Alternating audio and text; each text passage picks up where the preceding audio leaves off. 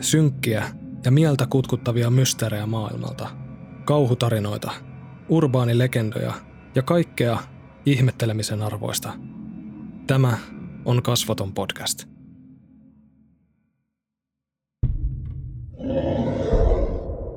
Lähes jokaisessa maailmankolkassa on kerrottu tarinoita jättimäisistä, ihmistä läheisesti muistuttavista taruolennoista. Tarustosta riippuen Nämä tannerta askelellaan vavahduttavat köriläät olivat joko väkivaltaisia, ihmislapsia välipalaksi napostelevia hirviöitä, tai sitten viisaita ja ystävällisiä olentoja, jotka elivät sovussa ihmisrodun kanssa. Tässä videossa emme kuitenkaan käy läpi vain yleisesti tiedossa olevia taruja ja lastensatuja, vaan tuttuun tapaan hyppäämme suoraan altaan syvään päätyyn ja sukellamme seuraavan kysymyksen äärelle. Onko tarinoiden taustalla jotain todellista ja suuremmoista, joka jossain aikamme varrella pyyhittiin onnistuneesti historiasta?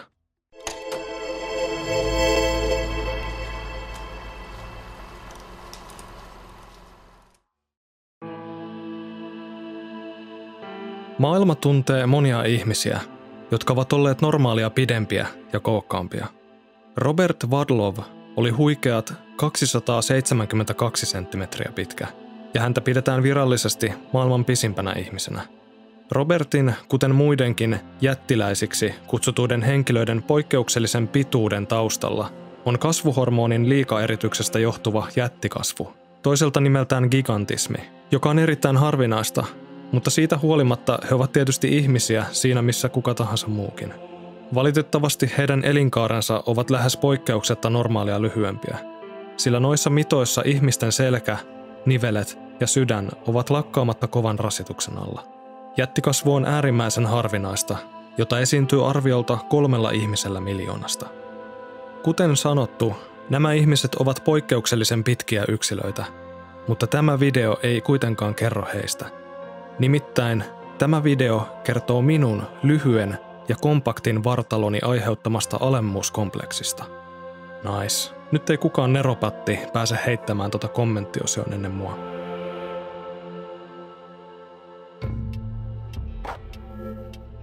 Jättiläisillä on vahva jalansija mytologiassa, taruissa ja pyhissä kirjoituksissa ympäri maailman. Niistä puhutaan raamatussa, Intian ja Kreikan tarustossa, kuin myös muinaisissa atsteekki- ja inkakulttuureissa – unohtamatta tietenkään meitä pohjoismaalaisia. Mutta mitä jos jättiläiset eivät ole vain satua ja kansankertomuksia? Mitä jos ne ovat osa todellista historiaa, joka meiltä on onnistuneesti pidetty salassa? Kuulostaako ihan hullulta? No jos et ole vielä huomannut, niin se on hyvin pitkälti tämän kanavan tavaramerkki. Monista eri paikoista pitkin Yhdysvaltoja löytyy ikivanhoja hautakukkuloita, joiden koko herättää huomiota – Kahokia kukkula on yli 30 metriä korkea ja sen pohjan pinta-ala on lähes 6 hehtaaria. Munkin kukkulaksi nimetty hautakumpu on puolestaan samankorkuinen, pohjan leveyden ollessa yli 300 metriä. Mutta se, mikä tekee näistä ja monista muista samankaltaisista kukkuloista mielenkiintoisia, on se, mitä niiden sisältä on väitetysti löydetty haudattuna.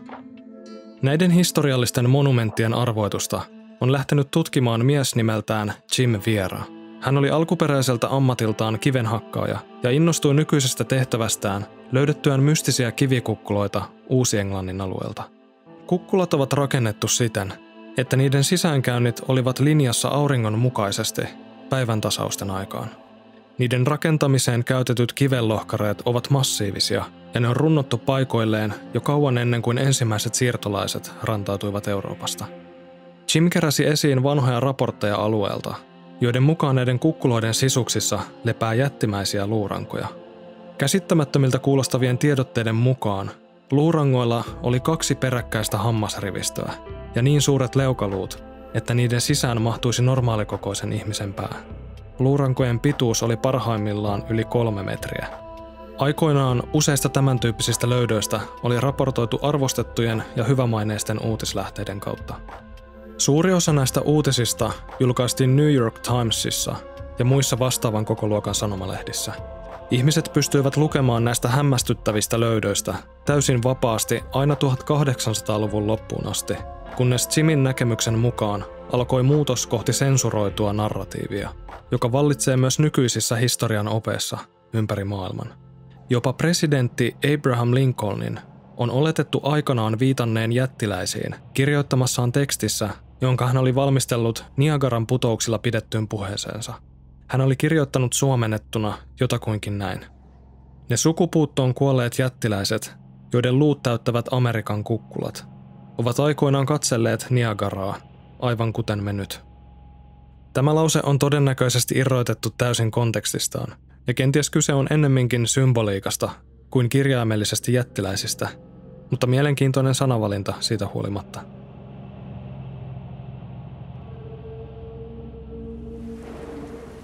Vuonna 2013 voimakkaat myrskyt runnoivat Ecuadorin maaperää. Myrsky oli tuonut maan uumenista esiin suurikokoisen pääkallon, joka oli kuulunut naiselle.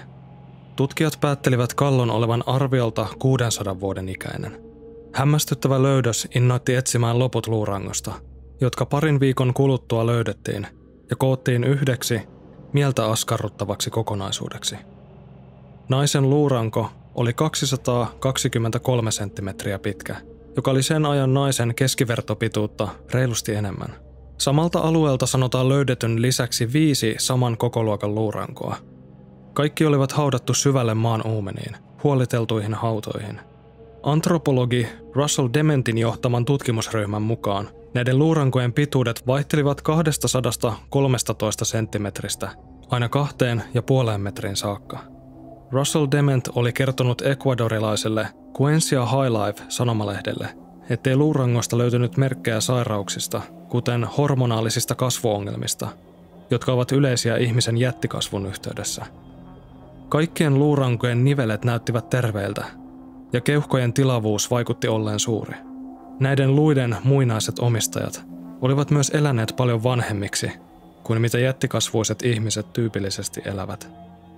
Mutta olivat nämä löydökset kuinka hämmentäviä tahansa, eivät ne olleet mitään verrattuna siihen, mitä Ecuadorista syvältä Amazonin vuoristomaisemista oli väitetysti löydetty vuonna 1964. Carlos Miguel Alvarado oli pienen kylän pappi ja koko elämänsä kiinnostunut arkeologiasta. Häntä oli pyydetty tutkimaan eräitä omituisia luita, jotka oli kaivettu esiin syrjäiseltä vuoristoalueelta. Carlos oli oman tietämyksensä perusteella päätellyt luiden olevan ihmisen, huolimatta siitä, että ne olivat suorastaan jättimäisen kokoiset. Luukasa oli toimitettu itävaltalaiselle artefaktitutkijalle Klaus Donalle, joka puolestaan antoi ne useiden ammattilaisten tutkittavaksi – ja sitten seuraa se todellinen jymypaukku. He kaikki olivat tulleet samaan päätelmään. Luut olivat yli 10 000 vuotta vanhoja, ja ne kuuluivat ihmiselle, jonka pituus olisi ollut yli seitsemän ja puoli metriä. Toistan, seitsemän ja puoli metriä. Minkä takia näistä uskomattomista löydöistä kirjoittavat vain pienemmät, parhaimmillaankin puoliammattimaiset nettijulkaisut, ilman linkitettyä lähdemateriaalia virallisiin todistusaineistoihin. Tästä päästäänkin seuraavaan tämän kanavan tavaramerkeistä, eli salaliittoteorioihin.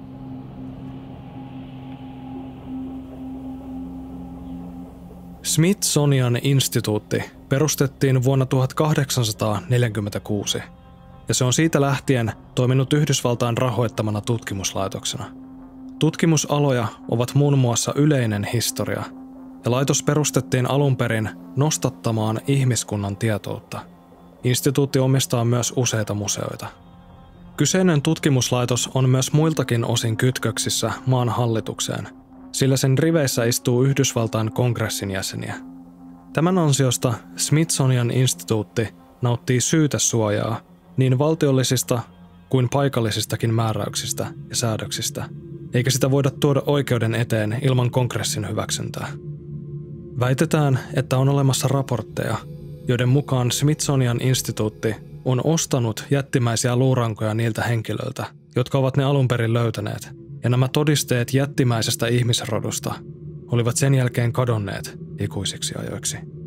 Tutkimuslaitoksella on ollut jopa oma työosastonsa mystisten kukkuloiden tutkimiseen, jonka tuloksena löytyy kirjattuja raportteja siitä, kuinka he olivat repineet näitä jättiläisluita esiin ja jotka olivat sitten murentuneet pölyksi altistuttuaan ilmastolle. On syytä mainita, etten ainakaan itse löytänyt lähteitä näihin kyseisiin raportteihin. Itsenäinen jäsenten rahoittama nettisivusto Gaia kertoo, että 1900-luvun alkupuolella New York Times, London Globe ja Scientific American lehdissä uutisoitiin jättimäisten ihmisluiden löytymisestä, jotka uskottiin toimitetun Smithsonialle jatkotutkintaan. Sivusto esittää kuvakaappauksia näistä uutisista. Mutta sen jälkeen näistä uskomattomista löydöistä ei kuulunut enää kuiskaustakaan. Jos nyt oletetaan hetki, että kaikki edellä mainittu on todella tapahtunut, että kyseinen instituutti oli ottanut tehtäväkseen etsiä ja tuhota kaikki todistusaineisto muinaisista jättiläisroduista, niin saatat miettiä, että miksi ihmeessä he sellaista tekisivät. Miksi pyyhkiä historiasta jotain niin suuremmoista, eikä pyrkiä tuomaan näitä löytöjä koko maailman tietoon. Esiin on nostettu kysymys, joka on herättänyt asiaa tutkivien piireissä kiivasta väittelyä jo vuosisadan ajan. Tuhosivatko Smithsonianit luurankoja peittääkseen hankalan poikkeavuuden siinä arkeologisessa historiassa, jota meille on opetettu? Osa uskoo näin olevan. Skeptikkojen ollessa taas vakaasti sitä mieltä, että luut kuuluivat todellisuudessa esihistoriallisille eläimille, jotka instituutti luokitteli uudelleen ja laittoi ne museoihin kaiken kansan nähtäville. Richard Dewharstin kirjoittamassa teoksessa Muinaiset jättiläiset, jotka hallitsivat Amerikkaa. Kirjailija nostaa esiin miehen nimeltään John Weasley Powell. Hän toimi Yhdysvaltain etnologian eli kansantieteen johdossa vuonna 1879 ja johtipa hän myös Smithsonian instituuttia sen aikaisissa vaiheissa – Kirjailija oli tutkimuksissaan kaivannut esiin paperin, jonka hän nimesi instituutin sen aikaisen johtajan mukaan Powellin doktriiniksi. Doktriini tarkoittaa oppijärjestelmää. Kiitti Google. Koko Smithsonianin puolesta julkaistussa paperissa lukee säädös, ettei yhdenkään antropologian tutkimuksen tule tästä edespäin ottaa huomioon puheita kadonneista heimoista. Tämän lisäksi paperi kuvaili alkuperäiskansoja sivistymättömiksi villeiksi – jolta uupui kyky korkeampaan älykkyyteen. Powell kirjoitti myös, että näin ollen katsotaan lain vastaiseksi käyttää minkäänlaista kuvakirjoitusta historiallisiin tarkoituksiin ajasta ennen kuin Columbus löysi mantereen. Ei ole varmaa, oliko John Powell itse tämän päätöksen takana, vai tuliko käsky jostain ylempää. Mutta kaikesta huolimatta kirjailija Richard Dewhurst uskoo kirjoituksen selkeän manifestimaisen sävyn johtaneen siihen, että Smithsonia-instituutti ryhtyi pyyhkimään historiasta muinaista jättiläisrotua, joka oli tömistellyt maan kamaralla jo kauan ennen alkuperäiskansoja. Kaikki, mikä taistelee yleisesti opittua historiaa tai Darwinin evoluutioteoriaa vastaan, tulee hävittää lopullisesti. Muistuu mieleen eräs vanha sanonta, joka sopii mainiosti tämän kappaleen päätteeksi – Voittajat kirjoittavat historian.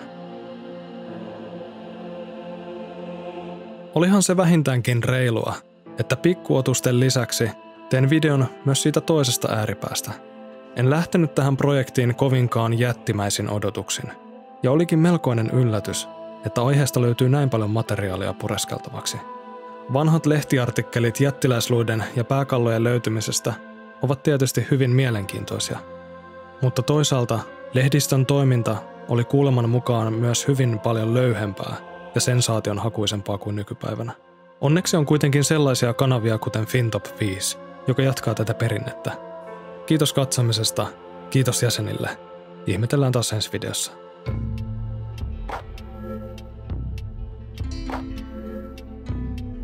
Tämä oli Kasvoton podcast. Kiitos kun hyppäsit kyytiin ja roikuit mukana loppuun asti. Ihmetellään taas ensi jaksossa.